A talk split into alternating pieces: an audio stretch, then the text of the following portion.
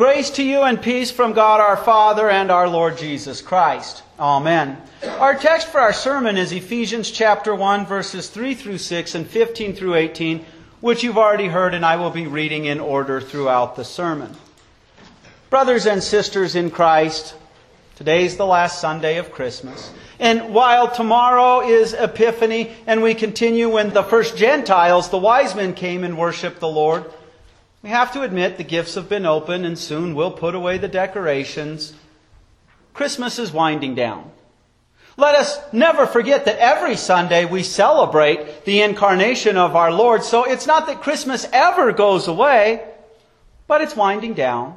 And our sermon theme for today is, as Christmas, as our Christmas celebration winds down, praise the Lord for electing you to His grace, and pray for a spirit of wisdom and revelation. And so the apostle says in verse 3, Praise be to the God and Father of our Lord Jesus Christ, who has blessed us in the sphere of every spiritual blessing, in the sphere of heavenly matters, in the sphere of Christ. Literally listing in Greek like layers. This fence, this fence, this fence. He's blessed us in every spiritual blessing.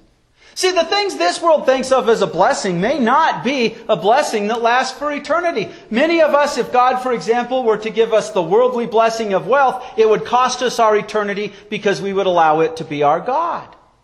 So God has blessed us with the spiritual blessings, the things that are eternal, the things that truly matter, not the temporal things of this world. Even the blessings of this world are meant to serve those eternal things. And he says in the sphere of the heavenly matters. These are the things that come from the throne of God. You are blessed from the throne of God. He's ruling over creation for you, and the outer layer in the sphere of Christ. These blessings only come to us from Christ. Oh, yes, God certainly gives employment to the unbeliever as he does the believer, and sends rain on the unbeliever's land as he does onto the believer's land. But, brothers and sisters in Christ, all the eternal blessings, all the blessings that truly matter in this life only come through Christ, who took on human flesh to be our substitute, to keep the law in our place, to rise and to adopt us, therefore, as God's children. Many people say we're all working for the same thing and there should be no difference between religions. But the truth of the matter is, the true Christianity teaches that salvation is a free gift, not something you earn. And that's what makes true Christianity different from all other religions. And that only comes because Christ, true God who became true man, earned it for you.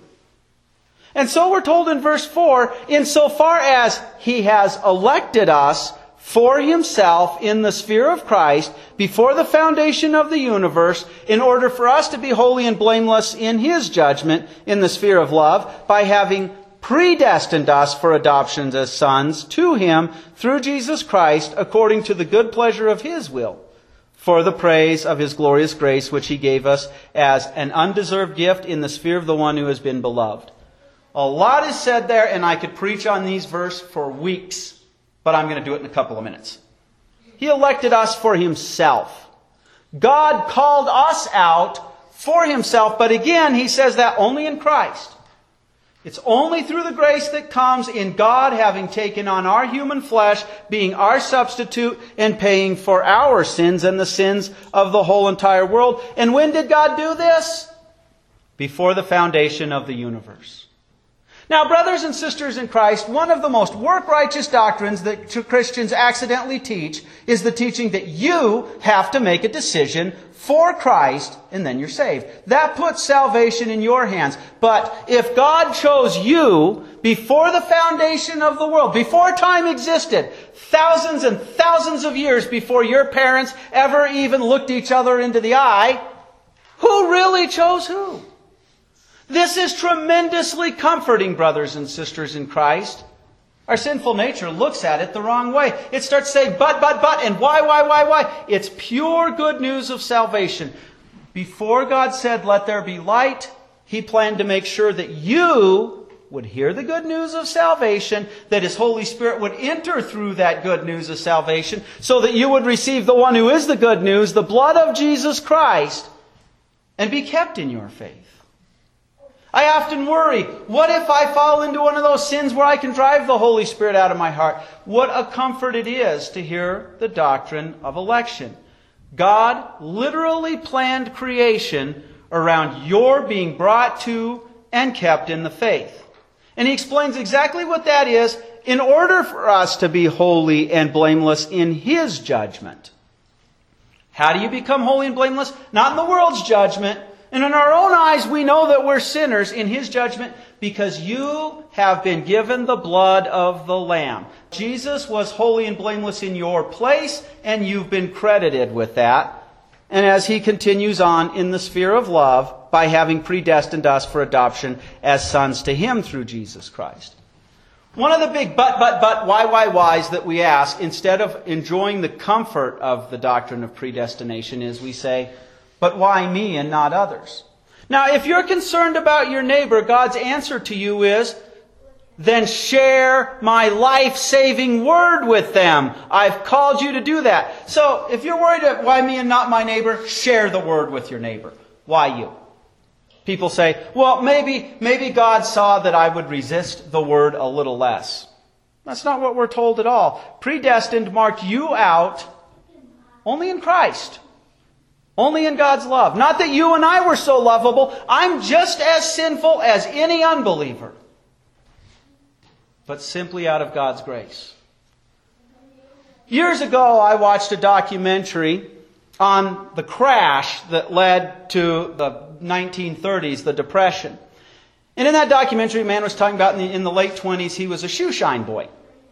And in, in one, uh, what was it, before the busy place where a lot of the uh, stock market uh, exchanges go along. And he always talked about, he talked in his interview about a very wealthy man who would come in and he would pass out dimes among the children who were out on the street.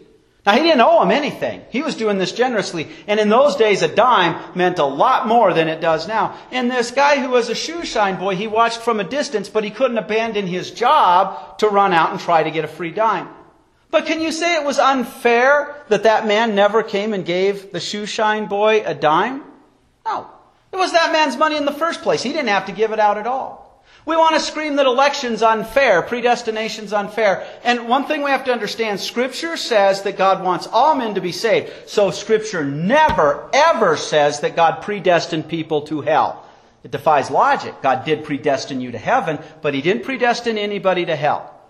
That defies logic. That takes faith because Scripture never says God predestined anyone to hell. However, as we start to say it's unfair, it, we got to be honest.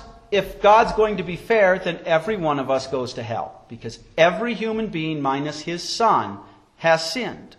And so we have this wonderful comfort in this predestination because we've been adopted as sons to him. Now, again, women in the days that the scriptures were written, women didn't have the legal rights. Their inheritance came through their husband. So here, we don't translate we've been adopted as sons and daughters because it's emphasizing again that you have an equal footing. You have the full legal rights. An amazing thing. God predestined both men and women to have the full legal rights, the full inheritance of all those blessings, of the, the spiritual blessings and heavenly matters that all come in Christ. And, and we're told, why did he do this? According to the good pleasure of his will. Not because you or I were so lovable or that we would sin a little less. It simply was according to God. It's a mystery to us why. And if we speculate on the why, we will be working against the Word of God. It is God's will and we thank the Lord for it. And why did he predestine you? Obviously for salvation, but in verse 6, the apostle Paul says, for the praise of his glorious grace. Predestination, salvation, it's all God's grace. It's all a gift received at Christ's expense, who took on our human flesh to win this gift for us. And we're told which he gave us as an undeserved gift, once again in the sphere of the one who has been beloved in Jesus. All these blessings never come outside of Christ. And so as our Christmas celebration winds down, praise the Lord for electing you to His grace.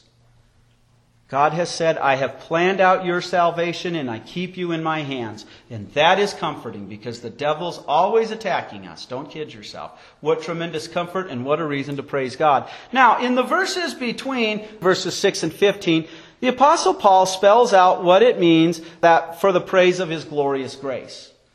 And when we read the whole letter to the Ephesians, it becomes clear that a messenger from Ephesus had come. His name was Tychicus.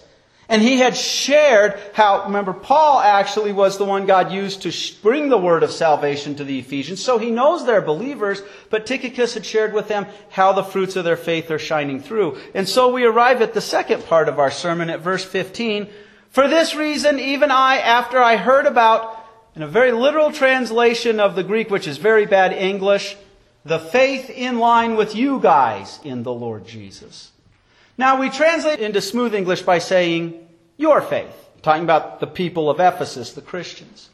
But it's not just that they're trusting in Jesus. More is stated here, which doesn't translate well into English. Each individual person that formed the Christian community, the congregation of Ephesus, each individual Christian, not just believed Jesus was the Savior, but because of that, they had the fruits of the faith. They shone with the love and with the grace that clung to Him and the forgiveness of sins, so that a collective whole, the congregation, shone out like a beautiful white wedding dress, like a royal diadem, that faith they had in the Lord Jesus and all the fruits that come with it.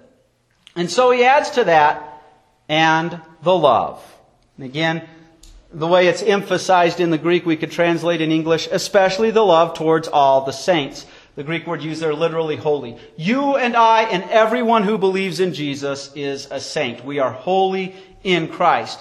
Paul gives thanks to find out that their faith, they're, they're willing, they're boldly willing to share the need for a Savior, and a Savior come and they show love. Now, we get confused. It happens almost every week. I have one or two people call me with a sad story like, I've fallen behind on my rent. I've never stepped foot in your church. And if we're going to be honest, I am never going to step foot in your church. Uh, but I'm calling you to ask you if your church will just give me $2,000 to pay my rent. And by the way, it'll never dawn on me, even if you say it bluntly, that maybe I could come and pay that forward and help rebuild that fund. Oh no. And when you explain to them silver and gold I have none, but what I have is what you truly need. I have the good news of salvation. They get mad. Christians are supposed to show love. Brothers and sisters in Christ, the way you show love to an unbeliever is by sharing with them their sin. They need to see that they are, like you and I, unholy. And we don't do it to be a Pharisee, I'm better than you. We don't do it just to browbeat them down, sinner, sinner, sinner, and grind them under our boot heel. We do it so that they can see they are in mortal peril, eternal peril. But then, when they, like the, like the publican who beats their chest and says, What can I do? Lord, have mercy on me. Then you and I show love by showing them their Savior. God took on human flesh for you. So this is how we show love to unbelievers. Now, recall in almost all of Paul's epistles, he always has to deal with the fact that there were Christians who had been Jewish by birth, and they had all, they had the Old Testament and all the traditions and, and ceremonial and, and laws that were all to point to the coming Savior, and then he dealt with the Gentiles who did not have all of that background. And lots of times in his letters, you have a problem where the Jewish Christians and the Gentile Christians are misunderstanding each other. But here he's complimenting the Ephesians. They show love to all Christians, both believers and unbelievers. How do we show God's love? And it's God's love that's been poured into our hearts. We, we've already covered how we show it to unbelievers. How do we show it with believers? Brothers and sisters in Christ, we're family. If you, even if you're a woman, are a son, have the full rights of sons, and I have the full right of a son, we, and I'll say here, we are brothers and sisters in Christ. Now, as family, I don't mean that we treat each other the way I did my two older sisters and torment and pick fights with them. We love each other. We encourage each other. We, when, when it's needed, we show each other our sin when we're embracing that sin so that we can warn each other and we show each other without hesitating the forgiveness of Christ. We work together. We're family. And Paul has heard from Tychicus that the Ephesians are really showing that gift of love, especially to Christians. And let's not forget in those days, as you had evangelists that would come through from, from like the Jerusalem church, that they would then host them and support the ministry God had called them to. Paul continues, I do not stop giving thanks concerning you guys on the occasion of making my prayers. In other words, whenever I pray to God, I give thanks for what He's done, the gifts He's given you guys. And he says that the God of our Lord Jesus Christ, that is the Father of glory, would give to you guys a spirit of wisdom and revelation in complete knowledge of Him. Again, I could preach an entire sermon on that verse. God's wisdom is not the wisdom of the world. We mentioned with predestination, the world's logic is if God predestined believers to heaven, then he must have predestined unbelievers to hell. But that's never what the scripture says. God's wisdom is different than the world's wisdom. God's wisdom is, He's the one who actually made everything. He's not subject to sin and its impact. So He's saying here, I pray that God's wisdom continues to, to grow with you. And revelation here, He's talking about fully understanding. Now, brothers and sisters in Christ, He inspired, God inspired men like Paul to reveal to us God's Word, and, and He wrote it. But for you and I, we study that Word. This is how we get the wisdom. And really, revelation often is understanding how God's will is at work in our lives. Seeing God's hand at work even when the world can't see it. Seeing God's hand at work. Ah, God's allowing crosses on my neighbor who's an unbeliever, and my neighbor's starting to ask me questions. I can see God's working so that now He's prepared the right opportunity for me to share with them God's love. He continues in complete knowledge of Him. Not just a knowledge that says, you know, oh, once a year I used my parents used to make me go to church. Once a year I'll go to Christmas worship.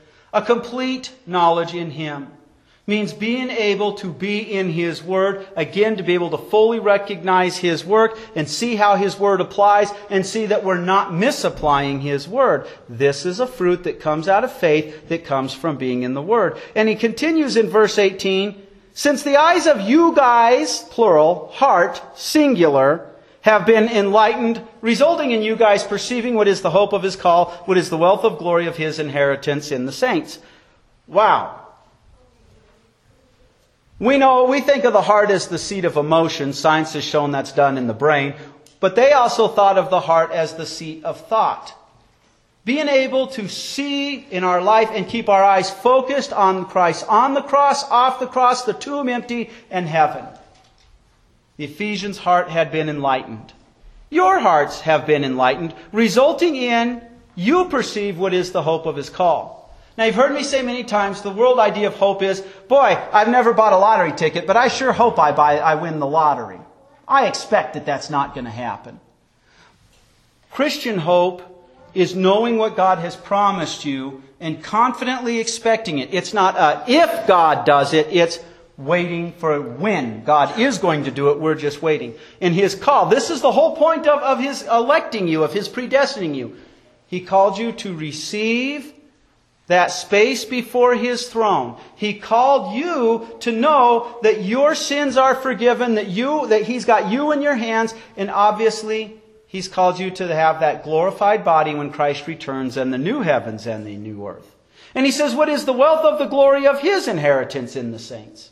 We have this inheritance among us now because we can tell each other our sins are forgiven, and Christ is using our mouths to tell each other that. When you tell somebody, a brother or sister in Christ, their sins are forgiven, Christ is using you. You're his messenger. We have the inheritance of knowing God predestined us and that He has literally planned all of creation to make sure we land safely with faith before His heavenly throne. Not the world's glory of inheritance, which fades and falls, but that eternal inheritance. You and I are eternally alive in Christ now and will be forever. And so, yes, brothers and sisters in Christ, we pray for a spirit of wisdom and revelation. Next Sunday, we will pack away our church decorations. Many of us have already done it in our home. The gifts are gone. But we continue to rejoice that God took on human flesh. And so as our Christmas celebration winds down and we start building towards that Easter celebration, praise the Lord for electing you to His grace and praise Him for a spirit of wisdom and revelation. Amen. Since this text was about prayer, let us conclude our sermon with that prayer. We praise you, God, our Heavenly Father, for electing us to the adoption of sons through the saving work of your Son, Jesus Christ our Lord, and for sending your Holy Spirit to create and sustain faith in our hearts through your word. We ask you to bless our congregation so that the individual members' fruits of faith become a collective blessing in which our congregation as a whole shines out in this dark world with your love and wisdom. Amen.